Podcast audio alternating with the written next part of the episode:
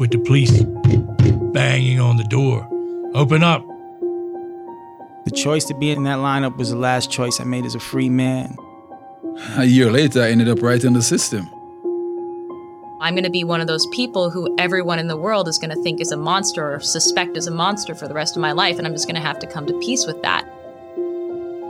Somebody was able to look at my picture in a database and say that I was somewhere where I definitely wasn't. I overheard three of the jailers discussing what part they might have to play in my hanging. They had been told that two prison officers would have to participate in my execution. And I walked back inside that prison for the last time, man. All hell broke loose, man. This is wrongful conviction.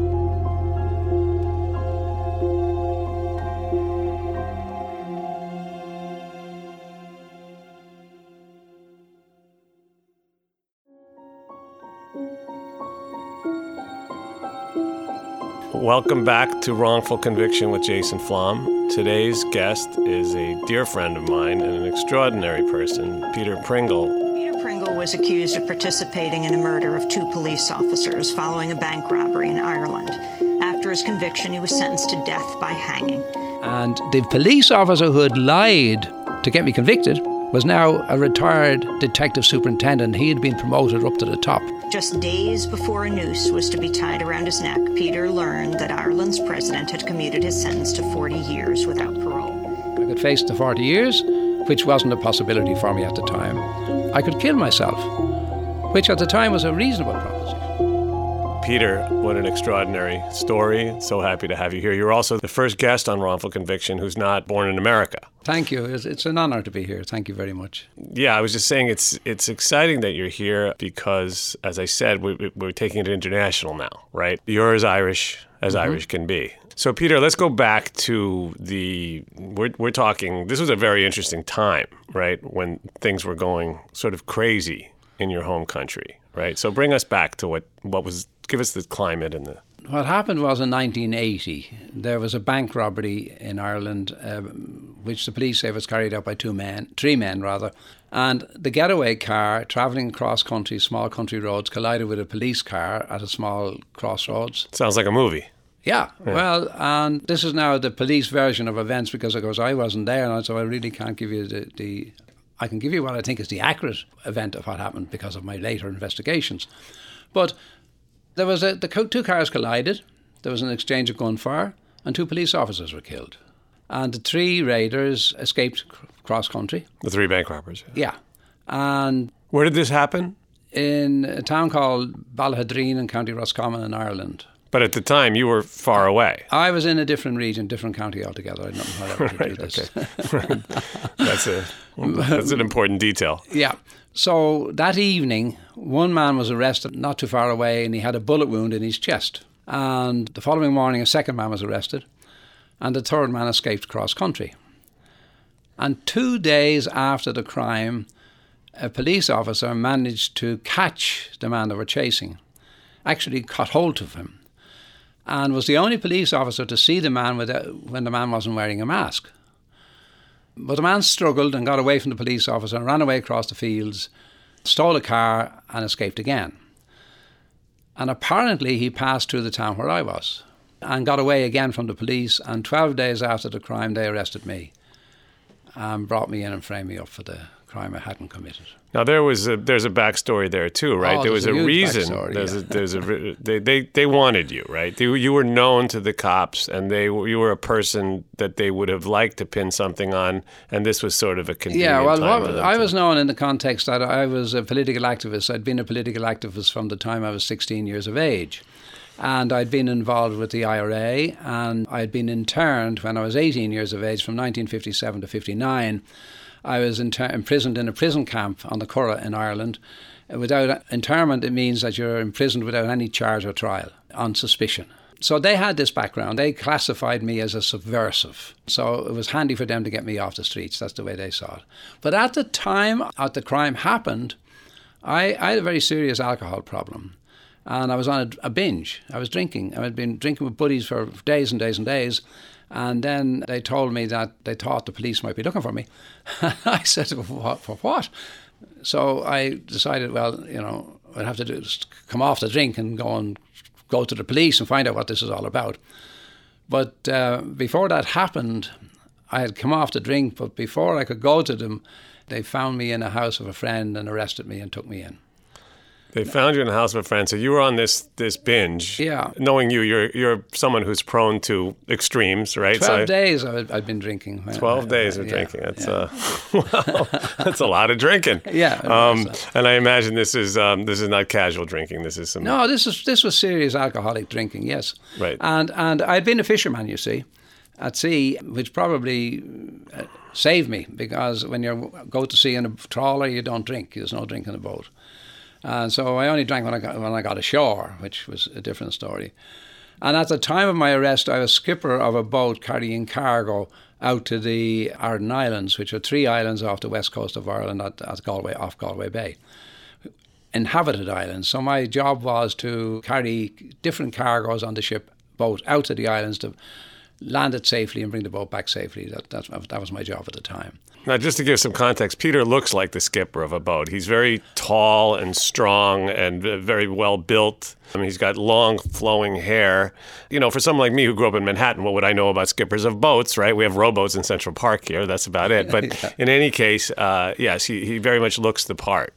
So you were, so this was your job at the time. That was my job, and as luck would have it, um, I I, ta- I took the day off work the day that the robbery happened, and went on a binge, and they used that against me as as I, I'd taken the day off work to go and commit the robbery, well, yeah, which was, hadn't happened. right, But anyway, when I was arrested and I was taken to the police station, and there's a funny thing about that too, because after 12 days on the on drinking, you know, I was entering into detox because this was the first day I hadn't drank. And when they arrested me and took me into the and police car, two detectives each side of me, I had the shivers. And they said I was shivering because of fear, because of uh, guilt. guilt. Right. I was shivering because I was after a binge. But when they got me into the police station, they first thing they did was strip me naked, and a team of detectives walked around and inspected my body, which I found to be very weird. Uh, and they all looked very disappointed, and I didn't know why. I later discovered they were disappointed because I didn't have a bullet wound. Because remember, the guy that they arrested that had been shot told them that his friend had also been shot. Oh, So they were looking to see had I a bullet wound, and when I didn't have a bullet wound, they looked very disappointed. But that didn't stop them framing me up. So I was arrested at three o'clock on a Saturday afternoon, and at four o'clock they commenced interrogations, and I was interrogated from four p.m. Saturday afternoon till four thirty a.m. on Sunday morning.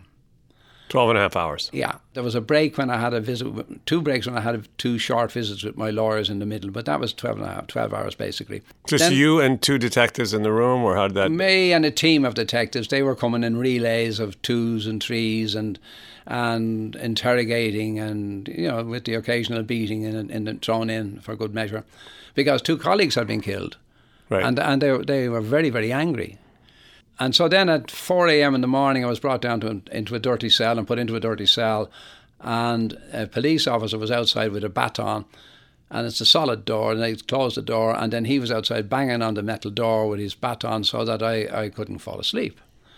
And then at 8 a.m. they took me out of the cell, and at 8.30 recommenced interrogations, and I was interrogated from 8.30 a.m.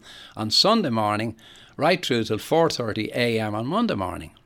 wow. So that's another 20 hours. Yeah. And during that day, it's very interesting actually, in the afternoon, that was on the Sunday, the what were known in Ireland as the heavy gang. These were the serious crime squad who were, had a, a terrible reputation. They took over the police station and they allowed they they let all the local police go off to a football match or something. And so the only people in the police station with me on Sunday afternoon were the Serious Crime Squad and Special Branch. And um, at one point in the afternoon, I was being interrogated, and I was. They when they beat you, uh, they make sure not to leave marks. So you get kidney punches. They, they, they, I'd be standing while they'd be questioning me, and one would come behind me with his pistol and you know, whack you in the in the kidneys, which is very very painful, and um, or they'd take their boots and rasp them down along my shins, you know, along the shin bone, along the skin to tear the skin, stuff like that you wouldn't think about, or, or, or stamp on your toes. These are big, heavy men, you know, and you're you're wearing a pair of canvas shoes that they've given me. Um, and at one point, that I, I I knew I needed a break. This was, you know, I, I knew I was I was getting very tired of this, so I said I wanted to use the toilet. And they said, "You're not going to use the toilet. You're not going to use the toilet," you know, and- because they use fierce language, you know. And I waited a little while, and then I said to the inspector who was conducting matters, I said, "It's like this now." I said, "If you don't let me use the toilet, I said I'm going to piss on the floor here, in this office." And they went berserk. And he said, "Well, he would too. He would too." The, the bee, you know. So with that, they um, left the room and they called in two other detectives, and they left the, the room. And after about ten minutes, uh, they were told they could take me out to the toilet. So the two detectives took me out. I was in front, walked out the door, down a corridor, and turned right along a long corridor.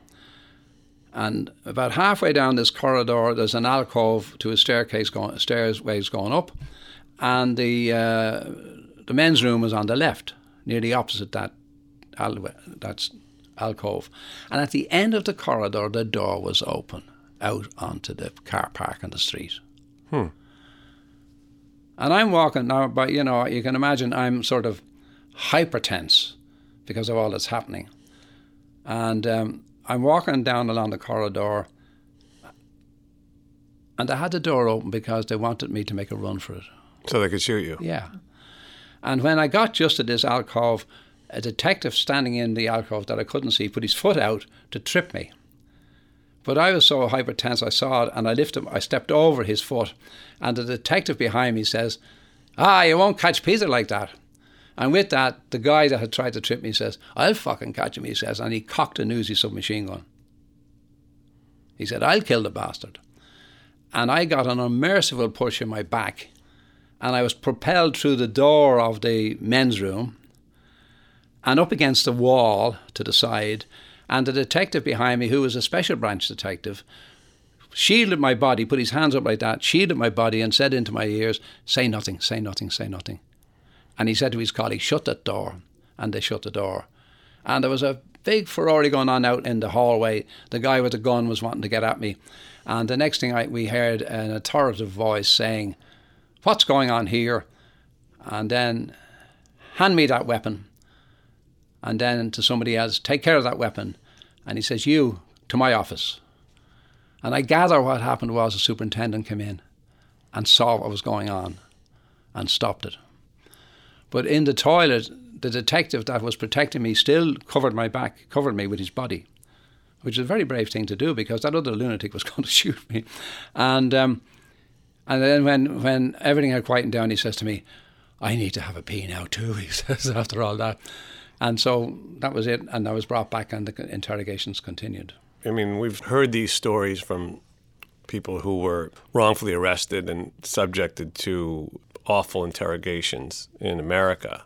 And we don't really know uh, much about the audience here because we haven't covered it in any detail what goes on overseas. But it sounds every bit as bad as anything that goes on in America. And of course, we do know that, as you pointed out, when police officers are killed, they get crazy. Um, they, they, they get into an irrational state and they probably do things that they're they wouldn't normally do. normally do. That's correct. Yeah. And and uh, so you you were subject to. I mean, from I'm just trying to do the math. Like almost 40 hours of interrogation thus far, and I'm guessing that there was. Well, we know that you didn't get any sleep. I'm sure you weren't given anything to eat. Well, no, they they they would bring along a cup of tea or something like that, you know, and maybe a sandwich, you know. Right. So they okay. So at least you had that going for yourself, but, But- that which is better than what you would have thought based on the way they're treating you, right? Yeah, but then again, they they like to do that, right? They like to pull you in a little bit and then put you back That's out and, right, and do that whole right. like psychological torture thing as well But as then the when I was torture. put into the cell then on, on Monday morning, uh, at 4.30 a.m. on Monday morning, I was taken out again at 8 o'clock. Right. And I was interrogated until noon on Monday, and then I was taken under armed escort of police to Dublin to the, and brought before the Special Criminal Court where I was charged with capital murder and robbery. and, and- but you never confessed. you- Oh, absolutely not. I, I, I- I should tell you this one. My father was a policeman. My father had been a police officer. I didn't know that. Yeah, and um, at the time when I was a young man, and he he knew of my involvement with the Republican movement, and he tried to talk me out of it, of course. And he said to me um, at one stage, he said to me, "Are you if you're going to stay with these people that you're involved with now?" He said, "I want to tell you, give you some advice." He says, "If you're ever arrested by that crowd." And I said, What crowd? He said, That crowd in the castle. Dublin Castle was the centre for the special branch. And he was referring to a special branch. He said, if They deal with political matters. He says, If ever you're arrested, don't answer any questions, he said. Give them your name, address, and date of birth, and say nothing else. And I said, Why that? He says, Because no matter what you say, they'll twist it and use it against you. So when I was arrested, and that was my policy, when I, I had been arrested many times before, because if anything happened in the area that I was in, they would do, sort of round up the usual suspects. Anything political happened, I mean. And, uh, and they'd pull me in and they'd question me and I'd say nothing and they'd release me and that was the end of it. So I knew about the procedures when I was arrested. But they brought me before the Special Criminal Court, which was established for the trial of political offences, which is a tribunal of three judges, uh, no jury, and there I was charged and remanded in custody to the maximum security prison where I was put. And in truth, when I got to the maximum security prison that evening, on the Monday evening, and I was that was kind of interesting too because when I was brought into what they call reception in the prison, I was stripped, of course. They strip search you going into the prison, and there was a senior a chief officer, what they call a chief officer there, jailer, and they handed me prison clothes. I said, I don't want them. They said, You have to put them on, you have to wear prison clothes. I said, No, I'm, I'm a political prisoner, I don't wear prison clothes. And they said, But you have to, that's it. No, I said, I'm not wearing them, I want my own clothes back. And I said, If you don't give me my own clothes, I'll go naked. How did they respond to that? And they said, What? Well, some of them wanted to beat me up again, you see, wanted to beat me up. Uh, and the chief said, No, no, not, don't do that.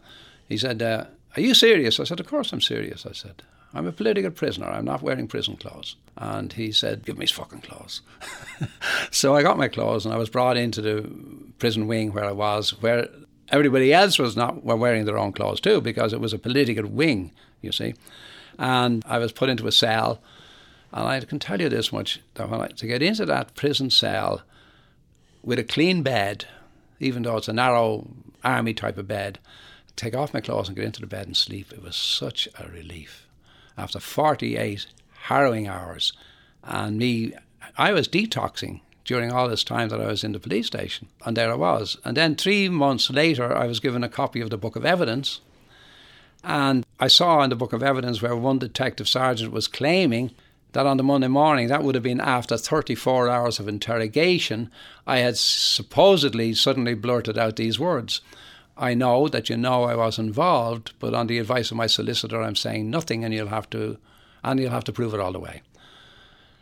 I'd never spoken those words because, as I said, all I gave was my name, address, date of birth, and if I wanted to use the toilet, I said I want to use the toilet. So for 34 hours of them interrogating you and alternately beating you and switching people and Yeah. going in and out and depriving you of sleep and everything else, all you gave them was your name. address And and, birthday. date of birth, and to say to them, I am innocent of what you're accusing me of. So you, your dad's advice really stuck with you. Oh, absolutely, because he knew. I mean, he was a police officer. Right, which is an ir- ironic twist It to is this whole irony, thing, right? isn't The it? fact Yeah, that your dad was a police officer Yeah. and you end up being accused of killing two police officers and then tortured by police officers. Yes, that's right. It's very strange. Life is very strange, and your story is particularly insane. Um, so, and what an odd thing to just reflect for a second on the fact that you were just expressing how you felt this sense of relief and you almost sounded joyful at the idea that you were being put into a cell in a maximum security prison just because you had just been through this unbelievable ordeal. Because I was away from the ordeal, you see. Right. I was safe from it. That's why I could relax. I know, but you got to understand like for anyone else, you know, who's in society to hear that or me right now to go to think of how that could be that you could actually feel happy about being an innocent person put into a tiny cell with a hard cot, but then again, it was the best thing you had seen in at least 48, hours. That's yeah, right. you could get some sleep. Yeah, so and my mind didn't go to that fact that I was in a maximum security prison or that I was accused wrongly. I went to sleep. At that stage, my exhaustion, all I wanted was rest. And then a funny thing happened the following morning. I woke up at seven o'clock on the following morning. The, the cell I was in was on the ground floor. And I woke up the following morning at seven o'clock to hear a voice outside the cell, in, in the prison yard outside the cell, screaming, Jesus, help me, help me, help me. Oh, Jesus Christ, help me. And I could hear the scream. And I thought, oh my God, what's going on here? Because I didn't know. I thought maybe some prisoner was being battered or something. And then I heard other voices saying, come on, come on, come on. You have to cut, cut that down. Come on. And there was a whole scramble going on outside in the prison yard. And I didn't know what it was. And I thought, really, I'm in a right hellhole here. This is this is a prisoner being battered, you know. It was only afterwards when the cell door opened, I heard that actually it was a prison officer had had a, nervous breakdown in the yard, and um, and they were trying to take him away. Hmm. that was your first morning. of- That was my first morning experience in the maximum security prison. what yeah. was the name of the prison? Portlaoise prison? It was in the Midlands. Portlaoise Prison. So, so yeah, 50 wel- miles. welcome to Portlaoise, uh, Yeah, which it is was now known. It's known colloquially as the bog. the bog. Yeah.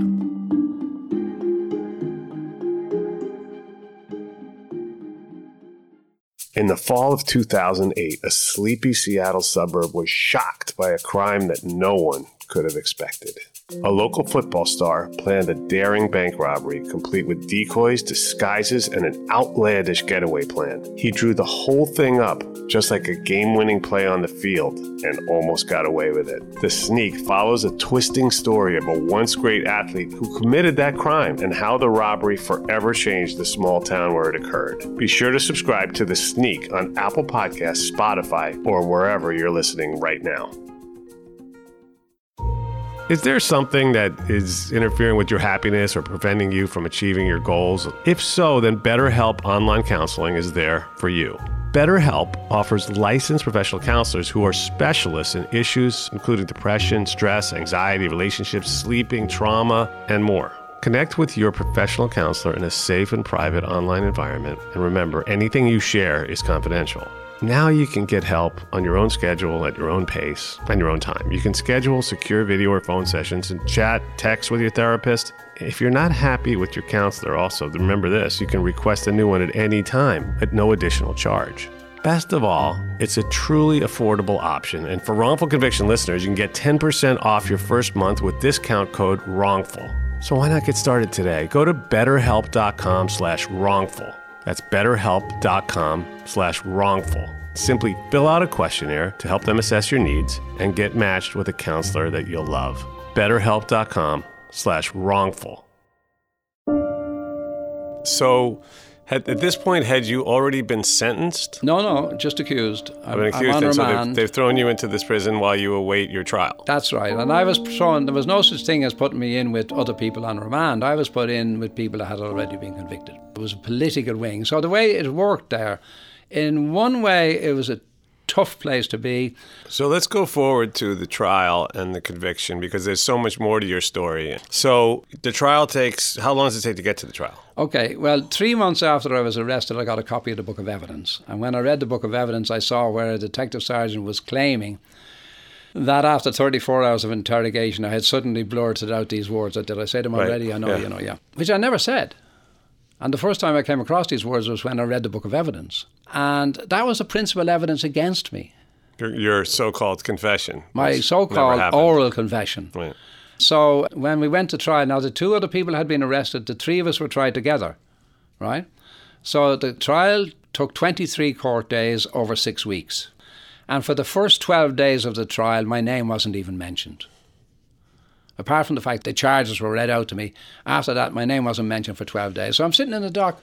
It's surreal, as if I'm, I'm one of the audience because they're talking about stuff about these other guys and nothing about me. And then after 12 days, they went to my case. And when my case was then opened, they opened the case against me. The police officer who had captured the guy they were chasing, whom they claimed was me, went into the witness box and he was asked, Did he see the man again? And he said, Yes, he's in the court. And can you point him out? And he said, Yes, I'm sitting in the dock. So he pointed to a man in the public gallery, standing in the public gallery, and he says, That's him standing up there. And it was really bizarre because all the, now the, the public gallery in the court was packed. But all the people standing beside this man moved away from him and somehow found space, and he was left standing like this on his own, like something you'd see in the movies, you know. And, and the whole courtroom started laughing. It, it, it seemed so funny. But I was convicted. They never stopped that man, they never arrested him, they allowed him to leave the court. Is it your belief that that was actually the guy? Oh, well, he, the police officer who had caught him and spoke to him said that was actually the guy. And and he had the And he knew I was in the dock. He knew I was the accused. and it's uh, it's interesting and, and, and bizarre, although we've seen this before, that the actual killer would come to the courtroom to watch Yeah. the proceedings, right? That, Apparently, he did, yeah. that is a phenomenon that happens. It's a weird. And, and and so he was allowed to leave the court. And I was convicted on the evidence of the detective sergeant that had spoken those words I told you about that I never said. Right. And Now, that was the evidence upon which I was convicted and sentenced to death. Did your attorney bring up the fact that the other defendant had said that you had the, Uh, No, that he the other guy had but been what shot? he said to me afterwards, what he uh, that evening, he said to me. Now, now I should explain the, the situation in the special criminal court. Uh, not like in America, I was the accused is not allowed to sit beside his lawyers. Huh? okay. So you have the the, the, the tribunal, the registrar, the solicitors, the barristers, the journalists, and then behind on a raised, slightly elevated, the dock. I'm sitting in the dock. So I am about, I suppose I'm about the equivalent of about six rows of seats behind my lawyers. And they're facing the opposite direction from me. They're facing the court, as I am, so I can only see their backs. And I can't consult with them. And the only time I can consult with them is when the trial that day is over. So when I raised the matter with my lawyers at the time, they told me, "Oh well, you can't be convicted now. After the detective has said the police officer has made that identification, there's no way you can be convicted." And I thought, okay, I knew nothing about the law at the time. Well, it seems logical, though. The does, police of officer course. gets on the stand and says, "Yeah, the guy's here. There he There is. he is, yeah, and you're going, right. "Okay." Yeah, good. And but the thing about it is, if that had happened in the north of Ireland, if my lawyers had been any good, they would have asked for a mistrial straight away. They would ask for a dis- dismissal straight away, but they didn't. And actually, my senior counsel, who didn't even turn around to look at this man and didn't even turn around to look where the police officer pointed to, he said to the police officer, So you've identified the defendant as the man? And the police officer said, Yes. And then the prosecution counsel stood up and he said, In fairness to the accused, my lords, he said, I have to point out, he said, that this witness was shown a photograph of the accused before the trial. And they're not allowed to do that. You So see? So then that meant that uh, his evidence was disallowed. Oh, so his evidence of having pointed out the actual killer, who we believe was the actual killer, was disallowed because of that, but not your false confession. Were you able to testify in your defense? No. My lawyer said had no evidence against me and that if I went into the witness box, it would mitigate against me and that the state would pull me pull me apart. And I wasn't afraid to go into the witness box. In fact, I wanted to go into the witness box, but my lawyers misdirected me and said, no, there's no evidence against you, so there's no need for you to go into the witness box. So, again, another common factor that we see, well, a couple of common factors that we see in these wrongful convictions. You're a victim of police misconduct, prosecutorial misconduct, and incompetent defense Yeah. uh, attorneys. And ultimately, you're convicted and sentenced to death. Let's talk about that moment and then let's move forward to the craziness that happens on the eve of your execution, right? But- Yeah, well, when the case was over, when the prosecution case and the defence case was finished, the court reserved judgment to the following day. And we were brought back to the prison and to be brought up the following day to hear their judgment when we were convicted. And so, so you court- had been convicted but not sentenced. No, I hadn't been convicted. Oh, oh, so you had to go home, you had to go back, Back to the prison, and to await sit there the and wonder. of the court as to whether they were going to convict or not.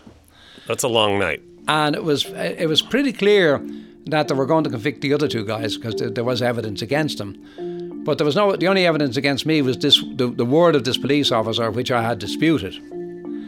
And plus the fact that the other police officer had identified the actual culprit, who was not me. So when we went up the following day anyway, they convicted me. And they sentenced me to death. And the sentence went like this the, the presiding member of the court said, You shall be taken from this court to the place in which you were last held. And this was now on the 27th of November 1980. And on the 19th day of November, uh, in the year of our Lord 1980, you shall be made to suffer death by execution in the manner prescribed by law. And then, and you're also sentenced to 15 years imprisonment for the robbery. My inner response at the time was, this is crazy. If I'm going to be executed in three weeks' time, I can't serve the 15 years. And if I'm going to serve the 15 years, I can't be executed in three weeks' time. And that was the way my head was around the whole thing. And then I was taken down underneath the courtroom to the cells. I was put in the cell, and then my lawyers came down to see me in this alcove that was there. And I was brought out to the alcove to meet with my lawyers, but the senior lawyer hadn't yet come. And when he came in a few moments later, and he came up to me, he was weeping, he was crying, he was in tears. And I found myself in this bizarre situation that I was standing up with my arm around his name is Seamus Egan, the, the, the, lawyer. My arm was around him and I was saying, It's okay, it's okay. Don't worry. We, should we have an appeal? Don't worry. And he's crying his eyes out. And I'm thinking to myself, This is weird. This is backwards. This is this, this is about face, yeah. He should be consoling me and I you know, whereas I'm consoling him. And um, and so I was brought back to the prison. Now when I was brought back to the prison, now I'm a sentenced, a condemned prisoner, right? So I'm put in a death cell. And at first, actually, they didn't put me in a death cell. They put me in, a, in an isolation area and they put me in an ordinary cell in an isolation area with two jailers in the cell, cell with me. And that night, there was no sleep because these guys were sitting, reading papers, rustling, talking, you know, and I couldn't get to sleep. Until eventually, during the night, I sat up and I said to them, I said, Now listen here to me, you guys. The chief has told me that in this situation that I'm in, I can have whatever jailers I want with me and unless you pair be totally quiet, I'm going to ask for you every night. And they went, oh, Jesus, don't do that. And they were as quiet as lambs. And I got through the night. But then the following That was morning, some very good reverse psychology there. yeah, well, it's almost it's, it's sort of like an act of rebellion, I guess, in a certain way, and also I, just am a bit of, rebellious. and, and, right. a, and an element of controlling your own situation, which is completely out of your control. Mm. Right? Yeah. And then I protested the following day, and they put us into a. They created what they called the death cell, which was a larger cell, and w- the three condemned prisoners were put in there, and I had bed down against the wall. You and the other two, the Yeah. actual bank robbers, Yeah, yeah, yeah. who you right. you you didn't know until that point, right? No, well, I knew one of them previously because I, I knew him from drinking. Okay. But otherwise, I didn't know them. And of course, it's often asked to me, why didn't they say you weren't with them? And the fact of the matter is, each of them were conducting a defence of not guilty. They were pleading not guilty. And if they were, had said that I wasn't with them, that would prove that they were guilty. And the charge carried a mandatory death sentence. Right. So they had nothing to lose. They as weren't going to. they They, they, were just trying to save their own necks. right. and I understood that. But anyway, in that condemned cell, that was we went in. I was in there on the twenty seventh of November, and about a week before Christmas of that year, in nineteen eighty, the way the rule was, the condemned prisoner wasn't allowed to speak to any other prisoners, and the jailers were told not to speak to condemned prisoner for their own protection, because if a jailer, like a prison guard, gets to like a condemned prisoner or have respect for a condemned prisoner, it will be very difficult for them to participate in cold bloodedly taking that person's life, which is logically true. But on this particular occasion, about a week before Christmas, I overheard three of the jailers discussing what part they might have to play in my hanging. Now, they were sitting as close as I am to you, Jason, and they were discussing this as if I wasn't there, as if I wasn't a human being. They had been told that two prison officers would have to participate in my execution. And they were very concerned to know what bonus they would receive for doing this job because, of course, it was outside of their normal work. And what role they would have to play. And the role they would have to play, they said, was that when my body would go down to the trapdoor of the gallows, there would be two prison officers underneath, and each one would have to pull on one of my legs to make sure my neck was broken. You know, I'm almost never at a loss for words, but I don't even know what to say about that. It's um, that's a whole nother. Well, I didn't know what to say about it either, but I was already angry over what they had done to me, but this made me enraged. But in a funny kind of way, in a bizarre kind of way, it helped me because it forced me to face the reality straight in front of me that I was likely to be hanged. How old were you at the time? 41. And facing that reality, to my surprise, I discovered that I wasn't afraid to die. Hmm. But what I was afraid of was that I might not be able to die with dignity. I was terribly afraid that they might succeed in taking away my human dignity. And I determined I wouldn't allow them to do that. Now, they had imprisoned me physically, but they couldn't imprison my mind or my heart or my spirit. And so I determined that it was within those realms of myself I would exist while I was in that situation. And that's what I did. In the mind, the heart, and the spirit. Yeah. And so you came within 11 days of being executed. That's correct. Well, before that, my, my lawyers made an application for leave to appeal, which put a stay on the execution. But then the appeal court refused my application for leave to appeal. So I got no appeal. And they set a new date for my execution, which was the 8th of June 1981. And about two weeks after the new date was set, my lawyers came down to visit me in the prison. And they wanted me to allow them to put in a plea for clemency on my behalf. And I refused. I said, no way. And the senior counsel, the guy who had been crying after the trial, he was in tears again, you know, very emotional man. And um, he said, but they might hang you, Peter. Well, I said, if they do, it wouldn't be the first innocent person they've hanged. But I will not plea for clemency for something I didn't do. And I actually asked for a piece of paper and I wrote, gave them written instructions to that effect because I was afraid they would actually go and do it anyway. Oh, yes. The reason they said this was that government cabinet had met and discussed whether I would be executed or not and couldn't come to an agreement about it. And they were concerned that the following week the cabinet was going to meet again and the cabinet might decide to um, execute me. So they went away very upset, and I went back to my cell. And uh, the following week, when the cabinet met, I later learned that the prime minister, before any discussion would happen, said, "We're not, we're not executing Pringle. It would be political suicide." And then they instructed the president to commute the sentence, and the president commuted sentence from death to 40 years penal servitude without any possibility of parole or, or remission. And I was put out into the general prison population where I could talk to people and I could exercise in the yard. So it's almost like a. Uh, I mean, I mean, better than being executed, I guess, but not by a whole lot, because essentially it's a death sentence. You're 41 years old. You got 40 years in prison. You're going to die in prison, right? That's right. But that's not what happened. No, because at the time I, I, I knew I had three options. You know, I could face the 40 years, which wasn't a possibility for me at the time. I could kill myself, which at the time was a reasonable proposition. Not let them refuse to allow them to put me in, keep me for 40 years. But then I realised if I did that, they'd say I had done it out of guilt, Guilt, and remorse. So I couldn't allow that. So I determined I was going to try and prove my innocence. And ultimately, you did. Yeah. 15 years later. So let's let's walk through that because I want to get to the the next phase of your life, which is so extraordinary. Well, I should also tell you that there was no law library in the prison. So how did you go about proving your innocence? I had a friend who worked in a university outside, and she had access to the law library in the university. And I arranged with her to photocopy sections of law books and find out which were the best criminal law books and constitutional law books, and photocopy sections of them. you had plenty of time to study. Well, that's I, for sure. then I couldn't study.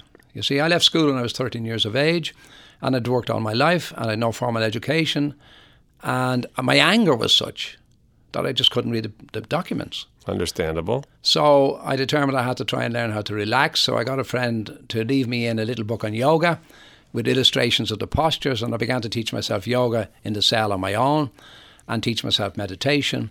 And as I mastered those two disciplines, my anger got less and I was able to study, and I spent my time studying.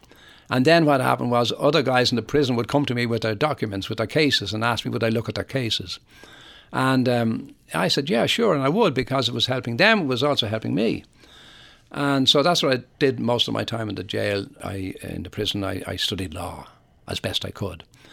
And eventually, in January of 1992, I opened my own case on my own behalf in the High Court in Dublin under the Irish Constitution. Now, I had no money, I had no lawyers, so I had to prepare the case myself, file it myself, and conduct a case myself. So, that, which meant that they had to take me under armed escort of military and police up to the court where I represented myself against the top lawyers of the state.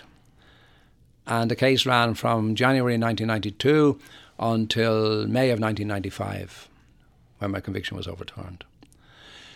But in July of 1992, I won an order for discovery in the High Court, and that, that that's another. I tell you, there's there's reams to this story that, um, and it's kind of important to say this one to you. One of the cars used in the crime had been stolen in Galway on the second of July. The crime happened on the seventh. It was stolen on the second of July between 11 p.m. and 11:45 p.m. from the from the car park of a hotel, right? And the evidence of the stealing of that car was allowed into the trial because the court ruled that the stealing of the car formed part of the res gestae of the offence, which meant that the person who stole the car had done the killing. Right? Okay. But on the day that the car was stolen, at the time the car was stolen, I was delivering 4,000 concrete blocks on the Aran Islands with 50 or more witnesses there. Now, I delivered the concrete block. About five years after I had been, I was imprisoned. I got a letter from my former boss, the guy who owned a little company that owned a boat that I was skippering, asking me if I'd been paid for the delivery and for the blocks to the value of £600, which I didn't know anything about because that wasn't my role. My role was simply to be the skipper to take the cargo out. I didn't even know what, the, what it cost. I wrote back and told him that, and he said, No, we believe you, we understand that, but he said, The man that you delivered to has refused to pay his bill. And five years later, when they threatened court action to get the money, he told them that he had paid me the money. Because I'm in prison, you see. I'm in prison doing 40 years for murder, uh, capital murder and armed robbery, so he was going to blame me. So I wrote him out a letter saying that, of course, I'd never done it. And when the case came for court, the man never appeared in court, and the court ruled against him and accepted my account, and the matter was finished. But I went into the book of evidence and I saw that my boss supposedly had made a statement in the book of evidence saying I sailed at 11 o'clock in the morning and come back at 11 o'clock that night, which would have meant I had the possibility of stealing the car. Okay? Whereas I sailed at four o'clock in the afternoon and didn't get back to Galway till 2 a.m. the following morning. Now, I knew he had a computer, and I knew as a chartered accountant he kept all records. So I wrote to him and said, Have you a record of the sailing on that day? And he said he had. You sailed at four o'clock in the afternoon and you got back at 2 a.m. in the morning. So I wrote to him again and I said, Well, then tell me this. Why did you make this statement? This false statement? What did he say? I never made a statement. Oh, they made it up. They made it up. He In never order made to a protect statement your conviction. to try and get me convicted. He never made a statement, and he was never even asked to make a statement. Wow. And so later, when I got a lot more discovery, I discovered there were actually 23 prosecution witnesses in the case had never made any statements, although there were statements in the book of evidence attributed to them. And had he, he told me that if he had been asked to make a statement, he would have told the truth. And had he been asked to make a statement and told the truth, I couldn't have been convicted. So I asked him, would he make an affidavit? Would he swear an affidavit to that? And I drafted an affidavit, sent it out to him. He got it notarized and swore it and sent it back in to me. So when I appeared in the court, in the High Court, and looked for an order for discovery, and the lawyers for the state were saying, ah, he's only fishing, he hasn't got anything, I said, yes, I have. And I produced two copies of this affidavit. I said, I have here the sworn affidavit of a prosecution witness stating clearly that he not only did he not make the statement attributed to him, but he was never even asked to make a statement. And I offered it to the court, and the judge wouldn't accept it. Yeah. And I offered it to the, the state lawyers, and they wouldn't accept it. Because, of course, if they'd accepted it, they would have had to deal with it. But wouldn't the judge want to deal with it? You would think No, that the, no, no. Don't forget, he wasn't being. I mean, he was looking at me as if I was a piece of dirt.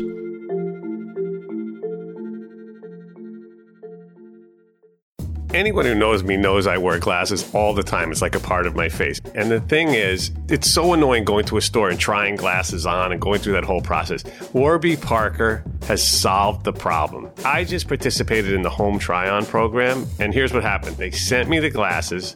I tried them on in my office, five different pairs. I showed them to my friends. I, you know, looking at other people. What do you think? This, that, the other thing. I look in the mirror. I picked the one that suited me the best, and then I sent back the other four. And here's the thing. The glasses, you're not going to believe this. They start at $95, including prescription lenses. I mean, that's a small fraction of what I'm used to paying. And the lenses include anti glare and anti scratch coatings, which is super important to me for obvious reasons. Anyway, the free home try on program works like this you order five pairs of glasses and you try them on absolutely free for five days. You can show anyone, and then there's no obligation to buy. The shipping is free. It includes a prepaid return shipping label. So head to warbyparker.com slash conviction to take the quiz that comes before and then order your free home try on. And now Introducing Scout by Warby Parker. And Scout is for you people, for everyone that wears contact lenses. And here's the thing they're comfortable, they're breathable, and they're affordable. They're daily contact lenses. They're made from a super moist material that resists drying for lasting hydration and comfort. It's everything you want from a contact lens. Order a trial pack that includes six days worth of contacts for only $5. Unreal and then receive $5 off your next Warby Parker order. Learn more go to warbyparker.com slash conviction. That's warbyparker.com slash conviction. Try it today. So what happened then? So I won my order for discovery. And then when I got my order for discovery, didn't I get a photocopy of the notebook of the detective who had claimed I'd spoken those words in a particular period of interrogation? And he had sworn this on oath, and that he had recorded the interrogation and recorded these words. And when I got his notebook, I saw in the notebook, it's very clear, he wrote the words in before the period of interrogation in which he claimed I said them. Yeah, that's tricky. Well, they, they, they had nothing against me, and they decided this was what they were going to do. Yeah, I mean, it's a very organized and very insidious, oh, absolutely. Uh, very coordinated. I mean, the, the lengths that they went to, to to to get the conviction, to protect the conviction, to to basically run roughshod over the truth are extraordinary. They're still at it, by the way, which I'll tell you about as we get on through this. But in January of 1994, a human rights lawyer offered me his help, and I took it. We got a legal team. We went to the Court of Criminal Appeal the new legislation, and the case ran from 1994 to 1995. And the police officer who had lied to get me convicted was now a retired detective superintendent. He had been promoted up to the top. By the way, the cops who lied in the trial were all promoted, and the cop who saved my life and who refused to lie in the trial was never promoted. Well, am I not surprised? I mean, this is such Yeah. a web of of Deceit. you know, deceit, Yeah, and, absolutely. and lies, and bad actors, and everything else. So your conviction's thrown out. You're you're, you're freed, right? Mm-hmm. And then you told me a great story about your first day on the outside, or your first. The, What was the first thing you did when you got oh, out? God. Um, well, when I was released out of the Special Criminal Court out on the street, I was met with a, a plethora of media people with microphones and cameras and all stuck in my face, throwing questions at me. And I didn't have time to sort of realize that I was free, if you know what I mean. I didn't have time to let it sink in. And then I was taken by my lawyer to the TV station, the national TV station, where I was. We were interviewed for the news that evening, and then my friends organised a party. A bunch of people had, had set up a defence committee for me outside, and they took a floor of a pub and organised a big party, and there was a huge big party going on, and we went to that, and that went on all that evening, and everybody got drunk except me. I wasn't drinking, and um, I stayed with two friends that night in their house. And the following morning, when I got up, um, I was the first one up. I went down to the kitchen and I went out to the back garden, which was a lovely long back garden. And uh, the sun was shining. It was a beautiful day. There were no big walls around me. There was flowers and trees and bushes. And I walked down the garden. And at the bottom of the garden, there was a big old apple tree.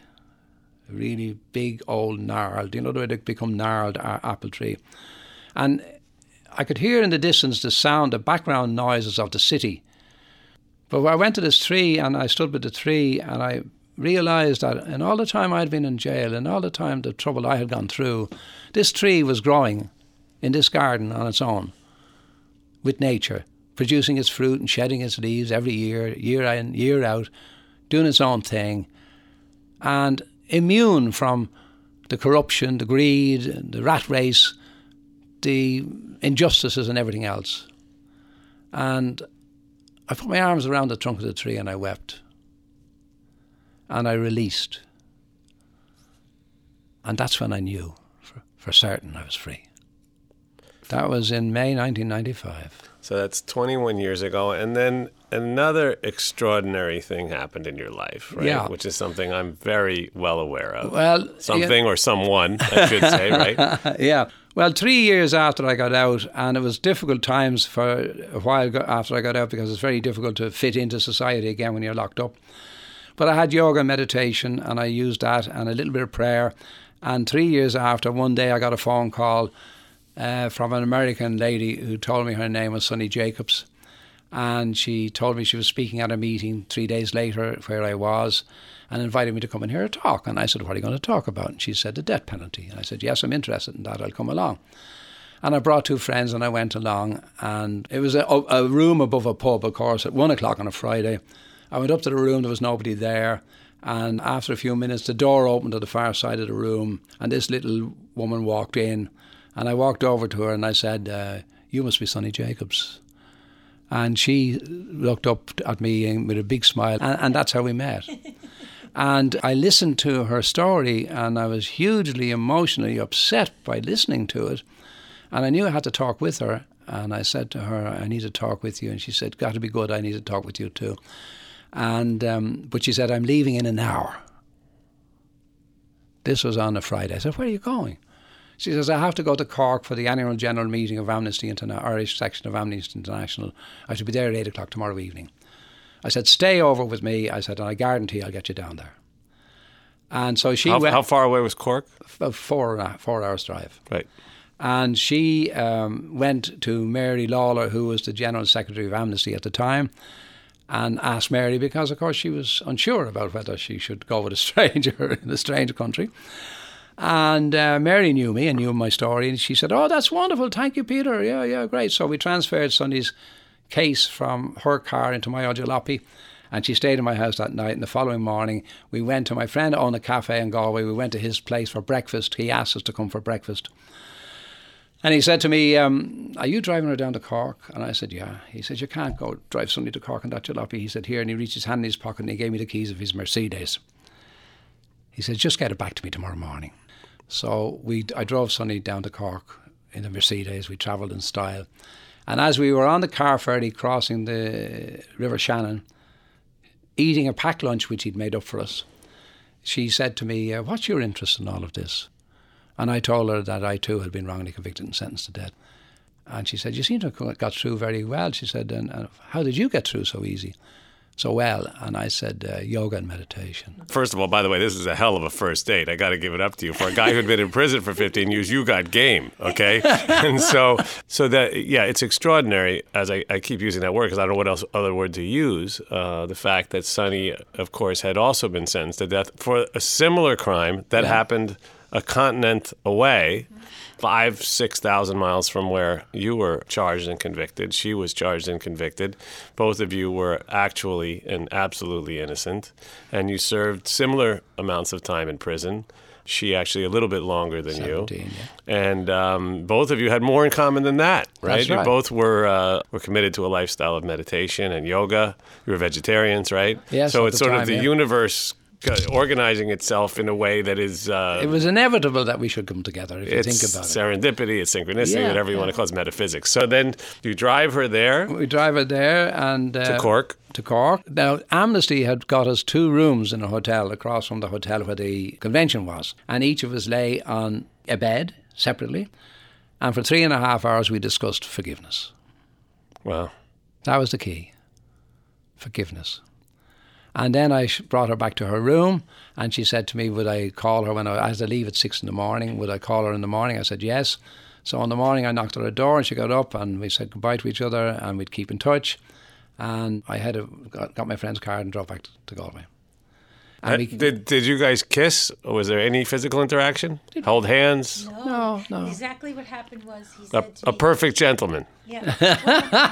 Well, he said to me, I don't want you to think I'm not attracted to you, but I'm in a kind of a relationship. And I like to try to live an honorable life. And that's what clicked in my mind because at that point in my life, I had no time for BS. You know? And so that impressed me. How long had you been out of prison uh, by this time?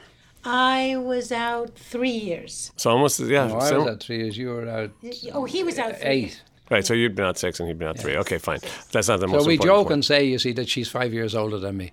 Right, Because okay, got she's it. five years out before me. Exactly. And anyway, okay, so But then that was what happened, and then we hadn't made any arrangement. But when he ca- got home, he called me, and that's when I knew that it had clicked for him too. so then you ultimately were married. Yeah, um, yeah. which is uh, Well, my, my favorite part of the story, actually. You know? Well, what we actually did was about 10 years ago, we decided that uh, we were going to exchange vows with each other. And we bought two claddagh rings. And on the winter solstice, the shortest day of the year, because Sunny said we should do it on the shortest day of the year because we don't want to have a long engagement. We're too old. We gave rings to each other in the morning and we were engaged till the evening. And we went down to the seashore with our dogs and we exchanged vows on the seashore in the evening time. And the sun and the moon were both in the sky at the same time, which we thought was very auspicious. And then what happened, we were having some difficulty when we'd leave the country coming back because we were giving Sunny hassle about whether she could come back into the country or not. And this was because she was with me, you see. So we decided we were going to get married. But getting married in Ireland is much more bureaucratically difficult than it is in America. And we, we found out that, that you could apply in New York and get a license and get married the next day. So, but we had no money to come to New York. So uh, now at that stage, by the way, I was we were existing on my state pension, which is like very small. So the theatre that had put on the exonerated the film called contacted us.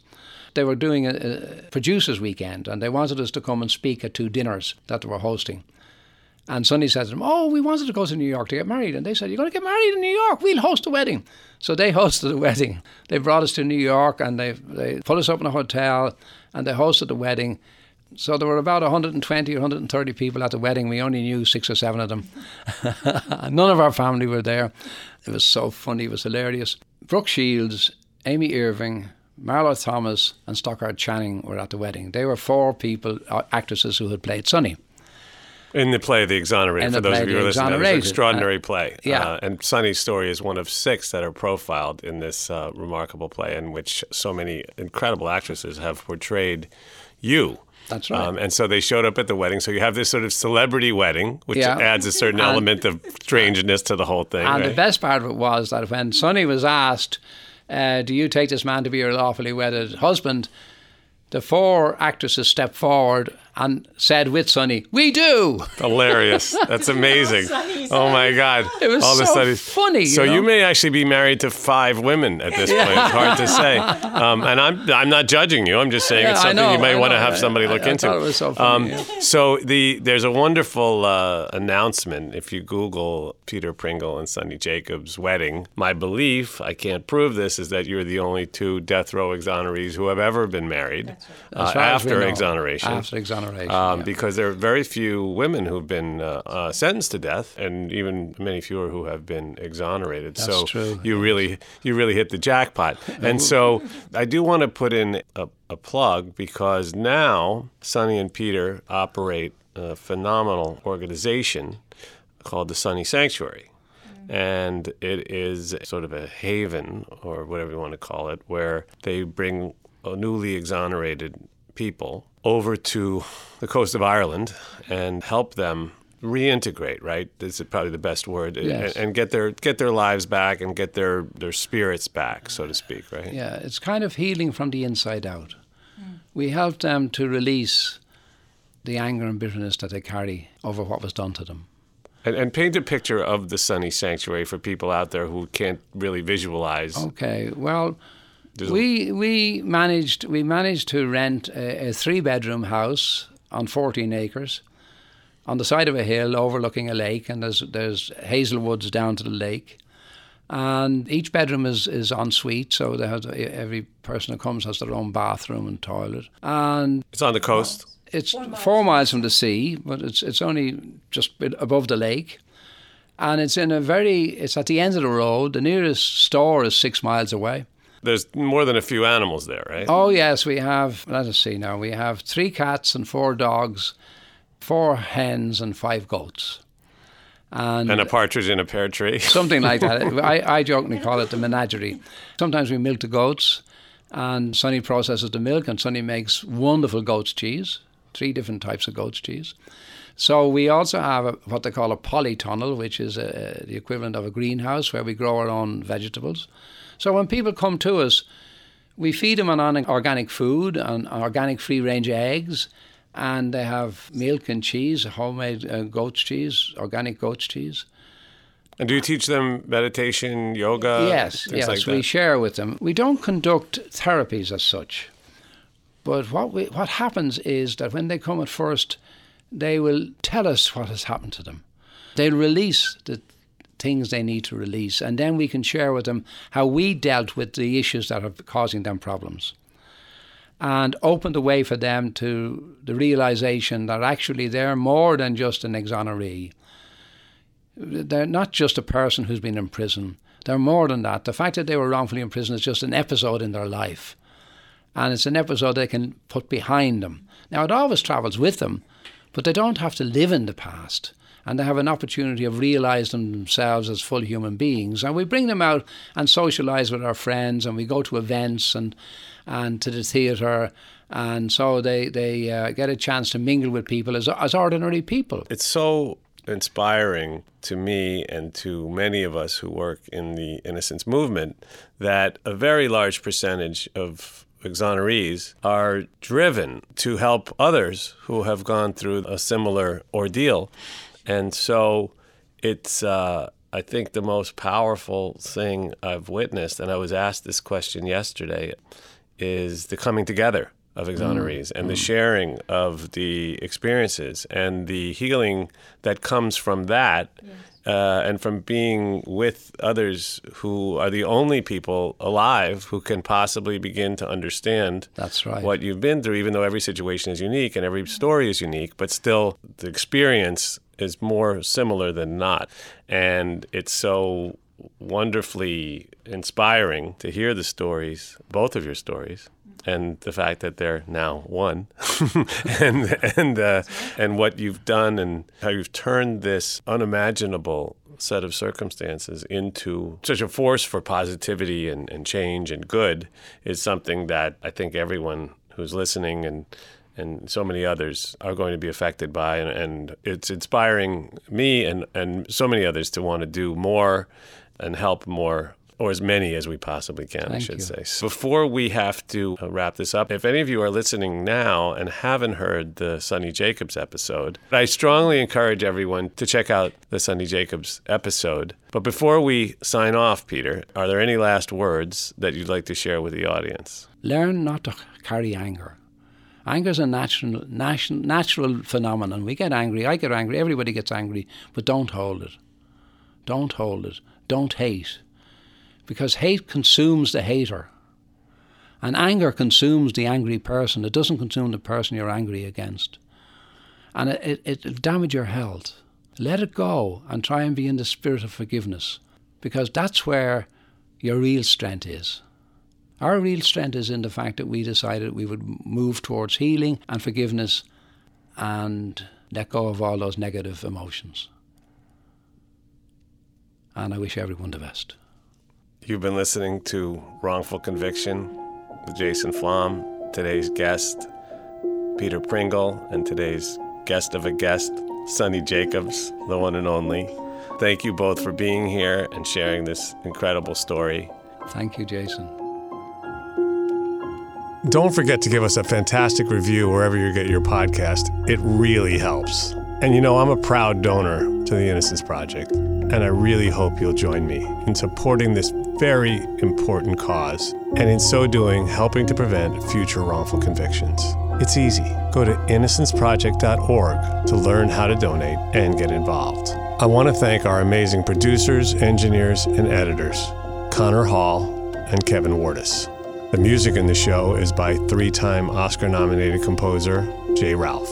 Be sure to follow us on Instagram at Wrongful Conviction and on Facebook at Wrongful Conviction Podcast. Wrongful Conviction with Jason Flom is a production of Lava for Good podcast in association with Signal Company Number One and PRX. I'm excited to tell you about a new serialized podcast called American Jihadi. If you're into investigative journalism, if you're a news junkie, or if you love great nonfiction storytelling, it's a must listen. American Jihadi tells the incredible true story of the unbelievable relationship between journalist Christoph Putzel and Omar Hammami. Throughout the eight episode series, Christoph recounts his investigation into the life of Omar, an American born U.S. citizen who became leader of the Somali Islamist militant group Al Shabaab, landing him on the list of the FBI's most wanted terrorists. From Omar's hometown in Alabama to war torn Somalia, Christoph seeks to get answers. Why would a Southern Baptist turn to terrorism? And how close should a journalist get to his source? Listen to American Jihadi, out now on Apple Podcasts or wherever you listen.